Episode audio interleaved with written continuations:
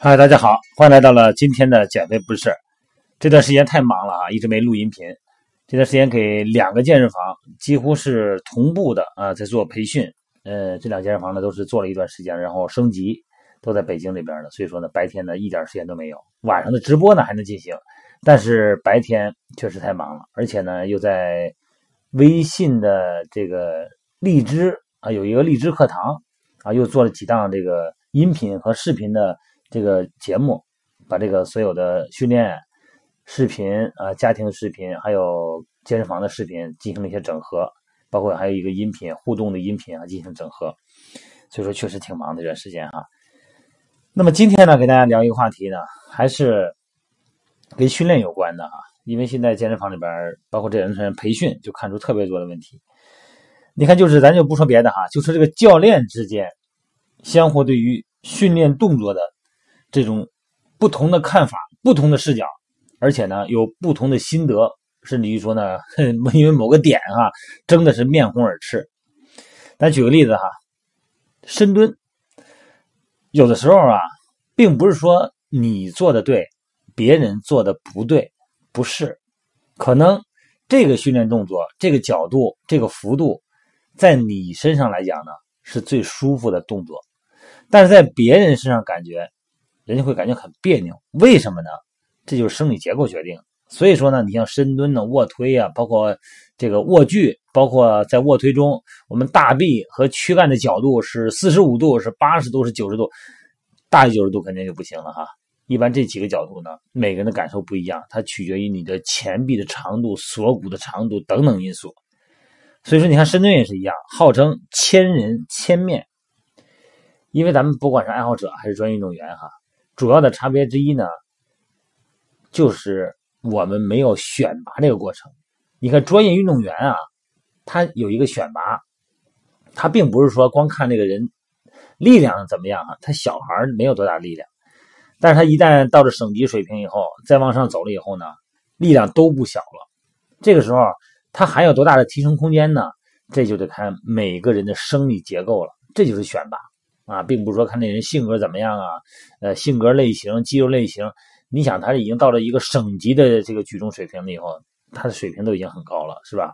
啊，基础训练都有了，再往上走，受制约的就是生理结构了。所以说，咱们健身爱好者有时候哈，嗯，你看咱们所看到的这个训练计划，咱们所看到的训练视频，包括一些训练结构，其实呢都是按照专业运动员的这个结构模式呢，呃，然后。延伸下来的，但这里边呢，咱们之间不是没有选拔结构这个过程吗？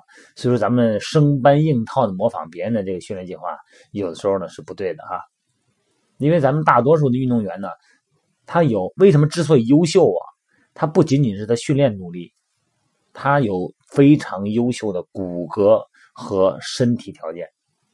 这就意味着咱们要是一味的模仿专业运动员的很多的动作，深蹲、卧推这些动作哈。尤其是深蹲，深蹲动作非常复杂哈，很可能它就不是最佳方案。这个动作在你身上可能就不适用。你看深蹲这个动作表现的特别明显。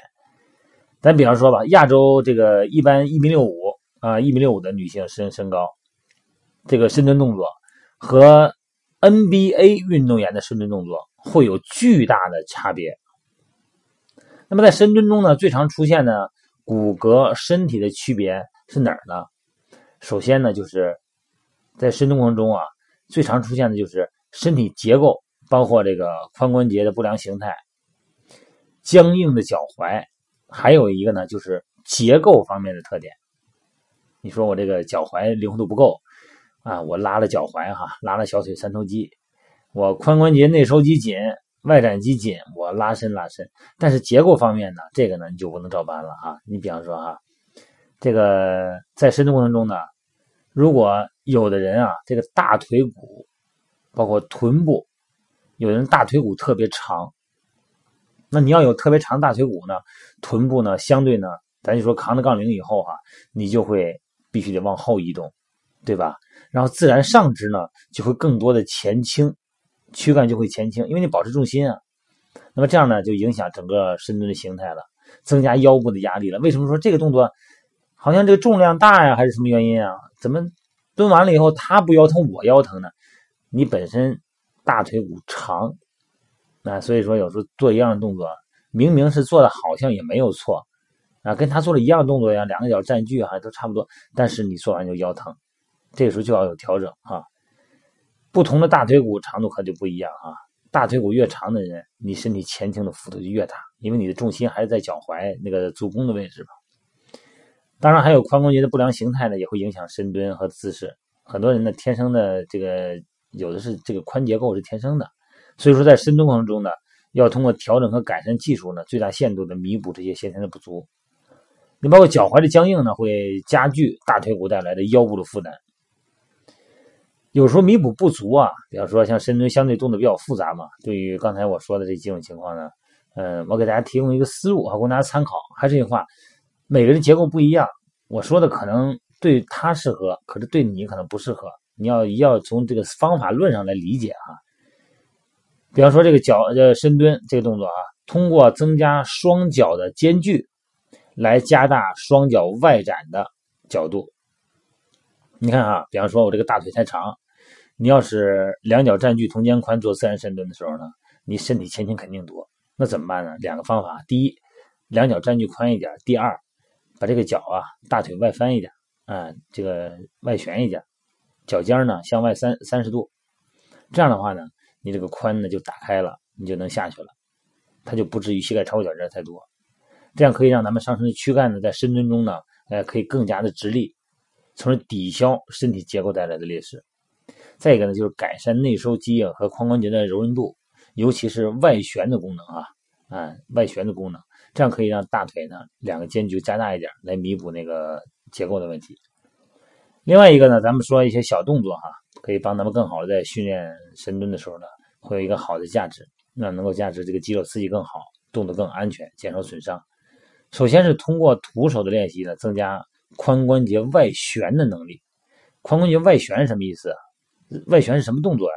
你想咱们踢毽子啊，用你内侧足弓踢毽子那个状态，你可以比划比划。你看这个时候大腿是不是外旋的，对吧？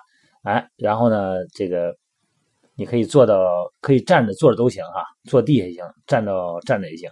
但如果你站着的话呢，前面有个桌子，有一个稳定的、非常平稳的桌子。这个桌子的高度呢，呃，在你的大腿的位置吧。然后你把你的大腿、小腿。九十度，然后呢，大小腿呢都放到这个桌面上。这个时候，身体呢往前折胯，啊，或者往下蹲，来加强外旋的这个力量哈。你躺坐地下也是一样，坐地下以后也是，呃，比方说你想拉伸左腿，左腿的大小腿九十度，完全放在地下，右腿呢放在身后，挺直身体，啊，可以往前折胯哈，来改善大腿的外旋的力量。大腿外旋好了以后呢，你的身体就可以比较挺的比较直，哎，往下抻，这个往下坐的时候就比较直，做深蹲的时候啊，会很舒服。对于小腿呢和这个包括小腿后侧和前侧的肌肉和肌腱的按摩呢，可以非常有效的放松脚踝和小腿组织，而且能够放松臀部和股二头肌，可以弥补不足。一般小腿松解，咱们知道哈，一个拿泡沫轴啊，或拿这个呃按摩球，或者拿一个滚轴都可以哈。另外一个呢，就是你没事啊，如果足背屈不足啊，脚踝不灵活的时候呢，如果方便的话呢，虽然你穿着一身工服正上着班呢，其实也没关系，你可以站起来以后呢，把脚呢顶到墙上，哎，做一些拉伸小腿的动作。咱们了解这些思路和方法以后呢，你就会感觉哈，呃，深蹲呢，它其实很多情况下，你一模一样的。跟着别人做一个相同的动作，你比方别人说哎，这动作很舒服，你按我说的做，没错，啊，这个腿就放在这儿，这个膝盖朝前，脚尖向前，膝跟脚尖一个方向啊，啊，下蹲吸气，就这样做，没错。但你做完以后，真的是跟我刚才说的一样，你感觉腰疼，所以说呢，你把脚站宽一点，脚尖呢各向外三十度，然后呢大腿呢向外展开。那你如果你展不开呢，就刚才我说的拉伸大腿的内收肌和外这个外旋肌的这个相关的肌肉哈。好了，各位，咱们先聊到这儿啊！咱们再次感谢大家，再次谢谢大家的理解啊！再次说一声不好意思啊！好，各位，咱们先聊到这儿啊！